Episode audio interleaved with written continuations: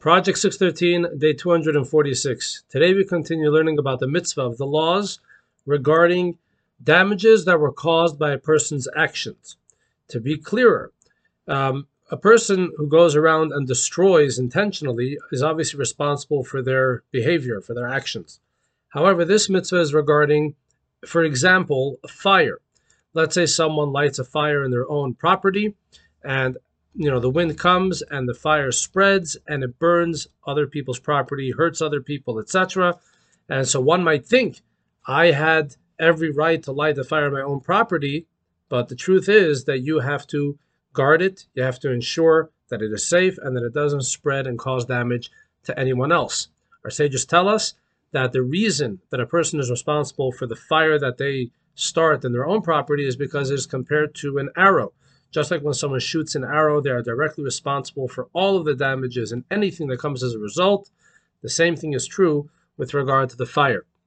In general, the concept of damages that are caused by a fire uh, usually is uh, comes together with the, the damages that's caused by a person's property. As we learned previously, damages caused by a person's animal, um, and you know th- things that a person has responsibility for the difference between fire and let's say an ox.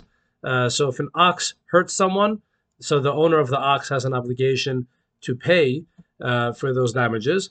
But if a person lights a fire and that fire spreads, and as a result, someone became hurt from the fire, um, the owner of the fire is responsible for much more.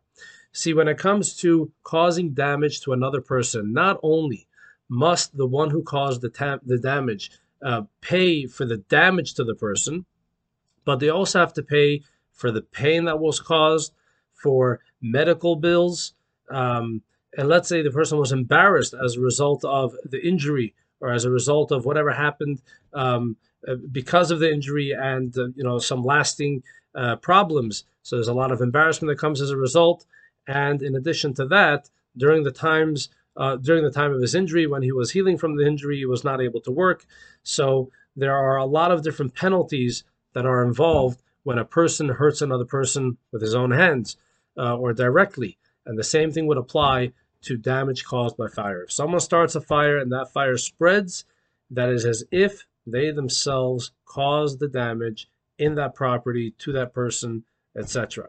We have to be extremely extremely careful with anything that can cause damage to others, anything that can be hazardous, the Torah makes us directly responsible for any hazards that come as a result of our actions. Thank you all for watching. More tomorrow.